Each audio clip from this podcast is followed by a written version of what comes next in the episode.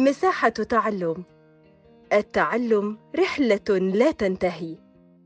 أهلا بيكم. معاكم جهاد مكذوب عمران من بودكاست مساحة تعلم التابع لهيئة كير الدولية مصر.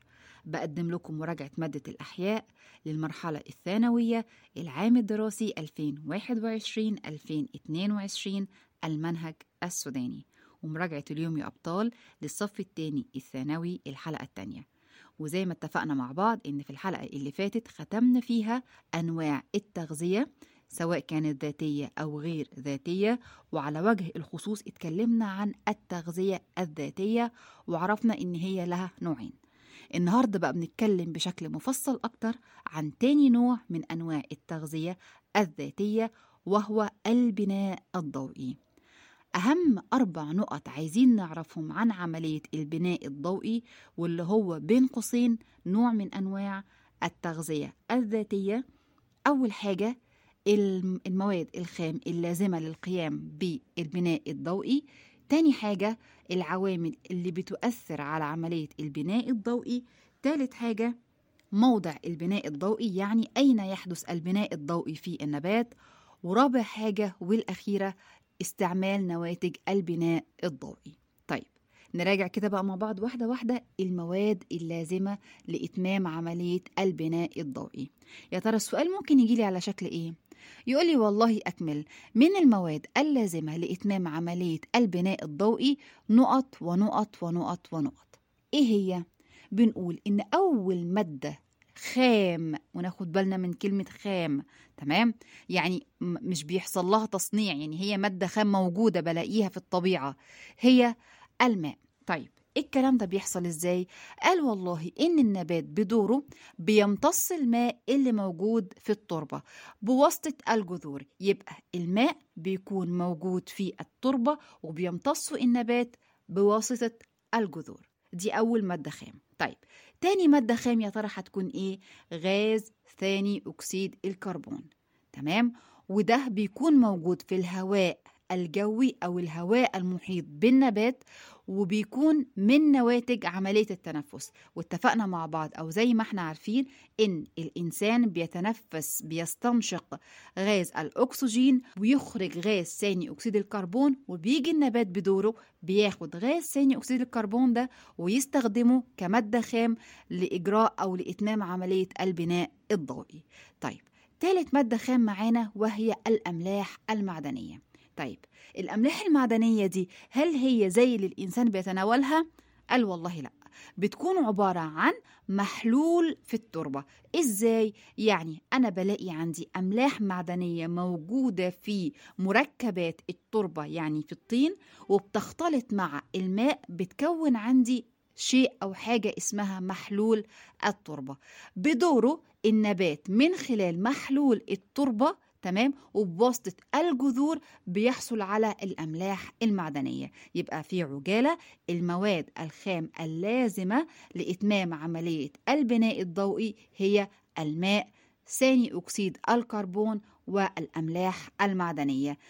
بيحصل عليها النبات من خلال الجذور.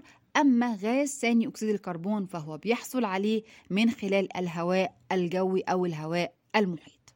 ممتاز جدا. نيجي بقى لتاني نقطة في المراجعة بتاعتنا النهاردة وهي العوامل التي تؤثر على عملية البناء الضوئي. وأول ما تسمع أو حضرتك تسمعي كلمة عوامل هم نوعين بس من العوامل. عندي عوامل داخلية وعندي عوامل خارجية. وباين جدا من اسمها إن العامل الخارجي بيرجع للبيئة المحيطة بالنبات. أما العامل الداخلي فده بيرجع لتركيب النبات نفسه يعني داخليا في النبات. طيب تعالوا ناخد الأسهل فالأصعب. بالنسبة للعوامل الخارجية فهي بتتمثل في البيئة المحيطة بالنبات زي ما اتفقنا. طيب ممكن ألاقيها على شكل إيه؟ قال والله توفير الماء. الماء من أهم العوامل الخارجية اللي بتؤثر على عملية البناء الضوئي بالنسبة للنبات.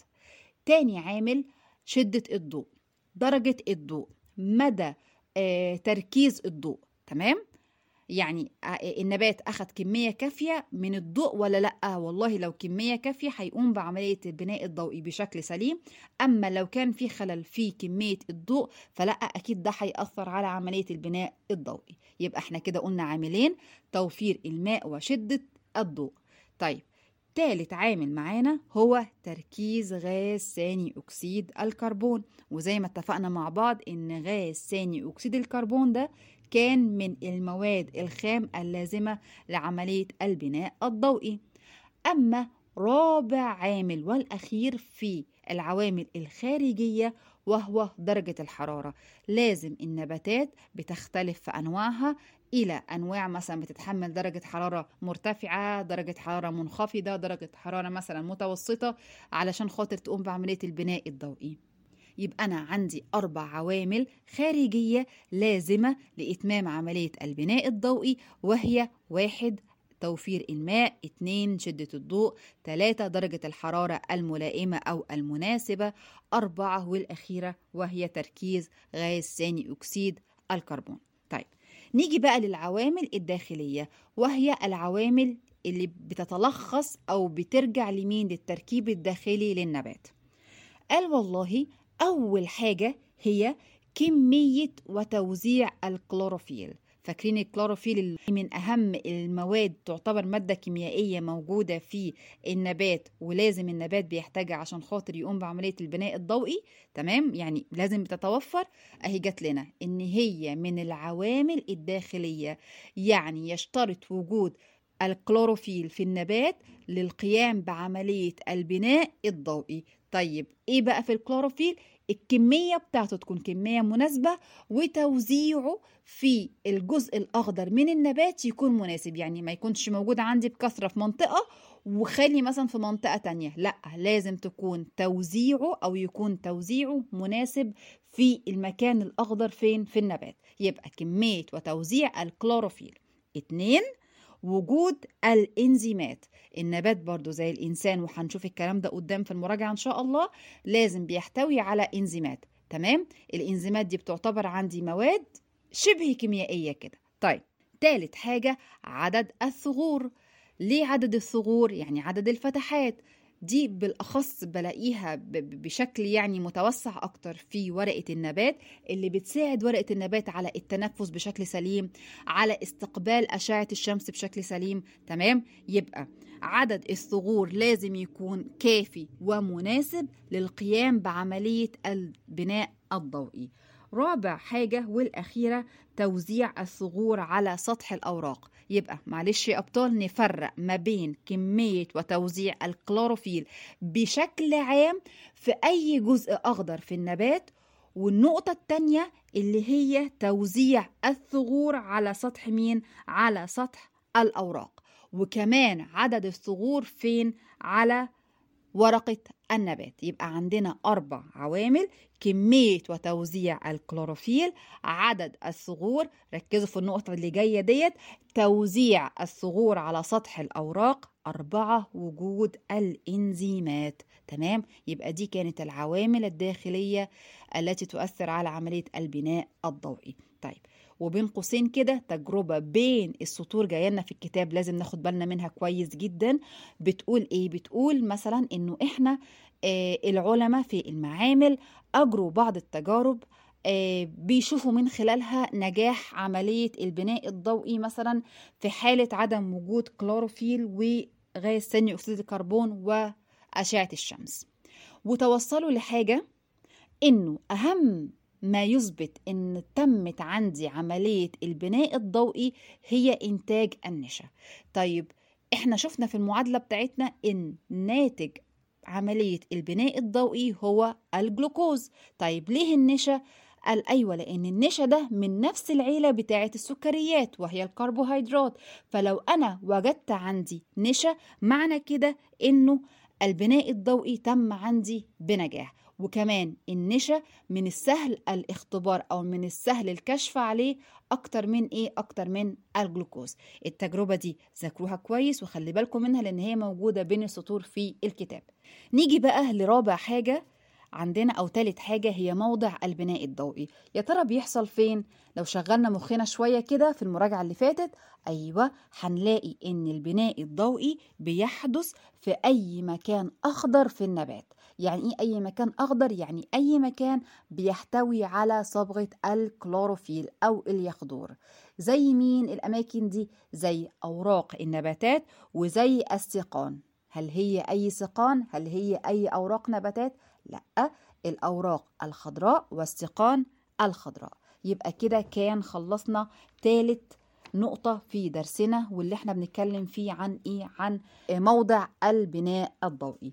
نيجي بقى لاستعمالات نواتج عملية البناء الضوئي. أنا بيطلع لي ناتجين من البناء الضوئي الجلوكوز والأكسجين. طيب سكر الجلوكوز ده ناتج من النواتج وبتحصل له أكتر من عملية. يعني إيه؟ يعني بيمر بعملية أكسدة تمام؟ طيب في خلال عملية التنفس أثناء تنفس النبات والناتج عن الأكسدة الحصول على طاقة والطاقة دي بيستخدمها النبات في كل التفاعلات الكيميائية اللي بيقوم إيه؟ اللي بيقوم بيها وعلى فكرة التفاعلات الكيميائية الحيوية يبقى أول عملية هتتم على الجلوكوز هي الأكسدة تاني عملية بيحصل له تكثيف بيتكثف في ثلاث أشكال. أول حاجة بيتكثف عشان خاطر يديني سكر السكروز والسكروز ده بدوره يعني بيكون شكل قابل للانتقال من المواد الكربوهيدراتية يعني إيه؟ يعني سهل إن هو ينتقل من مكان لآخر في النبات. طيب تاني نتيجة لتكثيف سكر الجلوكوز هي النشا. والنشا ده هو شكل الجلوكوز القابل للتخزين. طيب تالت نتيجة لتكثيف الجلوكوز هي إعطاء السيلولوز والسيلولوز ده هو شكل الجلوكوز القابل للبناء. يبقى الجلوكوز بيتكثف وبيديني ثلاث حاجات. بيديني سكر سكروز قابل للانتقال بيديني النشا وده قابل للتخزين بيديني سيلولوز وده قابل للبناء. حلو قوي. طيب ثالث عملية بتتم على الجلوكوز هي الاختزال جزء منه على فكرة مش كله. طيب لما بيختزل بيديني حاجتين بيديني دهون وزيوت. الدهون دي بدورها بتبقى مخزنة لوقت محدد بعد كده هيستخدمها النبات أما الزيوت فهي بيستخدمها النبات في بناء أغشية الخلايا. طيب بعد كده بنلاقي إنه رابع عملية بتتم على سكر السكروز هي التفاعل مع آيونات النيترات والفوسفات. علشان خاطر بدور النبات يقدر إن هو يكون الحمض النووي الدي ان اي المسؤول عن انتقال الصفات الوراثية. أما خامس عملية بتتم عندي على الجلوكوز هي التفاعل مع آيونات النيترات والصلفيت تمام؟ علشان خاطر يتكون عندي حاجتين هي الأحماض الأمينية والبروتينات تمام؟ والبروتينات بدورها بتساهم في تصنيع الإنزيمات والهرمونات. يبقى ببساطة كده الجلوكوز يا أبطال بيحصل له خمس عمليات. واحد الأكسدة للحصول على الطاقة. اتنين التكثيف على شكل سكروز ونشا وسيلولوز سكروز قابل للانتقال. النشا للتخزين السيلولوز للبناء جدران النبات أو خلايا النبات. تالت عملية الاختزال. ولما بيختزل الجلوكوز بيديني حاجتين دهون وزيوت. الدهون طاقة مخزنة الزيوت لبناء أغشية خلايا النبات. رابع عملية التفاعل مع أيونات النيترات والفوسفات لتكوين ال DN خامس عملية التفاعل مع أيونات النيترات والصلفيت لتكوين أحماض أمينية وبروتينات والبروتينات بدورها بتكون عندي حاجتين هي الإنزيمات والهرمونات. تمام؟ أما الناتج الثاني الأكسجين فده بس بنكتفي إن إحنا نقول عليه إن هو ناتج من نواتج عملية البناء الضوئي. يبقى إحنا كده يا أبطال اتكلمنا بشكل مفصل جدا عن عملية البناء الضوئي. انتظروني إن شاء الله الحلقة الجاية نستكمل فيها مع بعض مراجعتنا. دمتم يا رب بتفوق وسلام وصحة. شكرا ليكم جدا. كنت معاكم أستاذة جهاد.